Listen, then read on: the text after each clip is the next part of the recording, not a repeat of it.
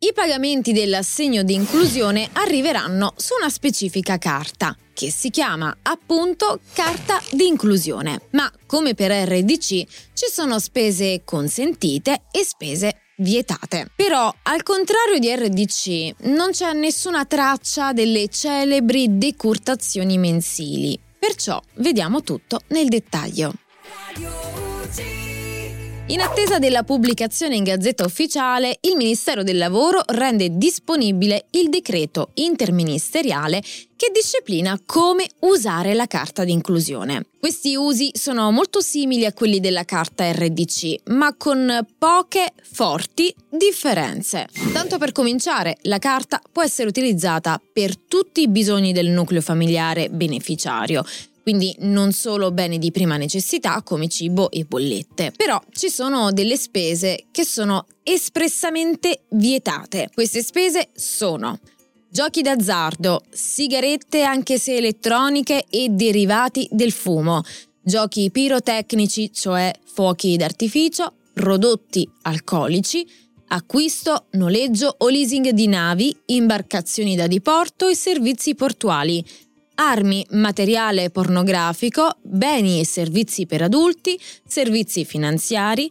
creditizi, di trasferimento di denaro e assicurativi, articoli di gioielleria e pellicceria, acquisti presso gallerie d'arte simili, acquisti in club privati. Inoltre la carta non può essere usata nemmeno per comprare cose in negozi che vendono prevalentemente beni vietati. Ad esempio, non si può comprare una maglietta in una pellicceria. In teoria la carta non dovrebbe proprio funzionare in questi negozi e il sistema sarà rinforzato più avanti con l'utilizzo di uno specifico codice che identifica il tipo di negozio. Non solo, la carta dell'inclusione non si potrà usare all'estero né online né per i servizi di direct marketing.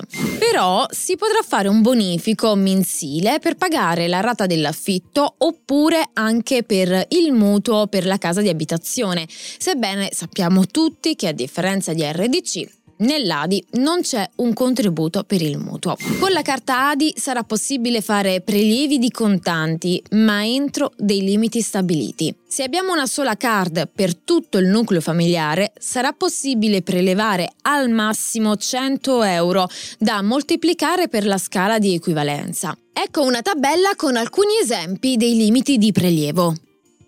Invece, se abbiamo deciso di avere ADI suddiviso, e cioè una carta per ogni componente maggiorenne del nucleo familiare che rientra nella scala di equivalenza, allora il limite di prelievo sarà di 100 euro per ogni card. In ultimo, ma non per importanza, né in questo decreto né in quelli precedenti si menzionano le decurtazioni degli importi non spesi. Mi spiego meglio. Con RDC c'era l'obbligo di consumare tutta la ricarica entro il mese successivo, perché gli importi non spesi venivano sottratti dalle ricariche successive. Con l'ADI, invece, almeno per il momento, questo ulteriore vincolo non è presente il che dà la possibilità ai beneficiari di tenere da parte qualcosa. Poi, per carità, da qui in avanti questo aspetto potrebbe cambiare, ma se ci dovessero essere aggiornamenti li troverai qui. E detto questo, io ti ringrazio per aver guardato fin qui, sono Giulia di Radio UCI e al prossimo aggiornamento. Ciao!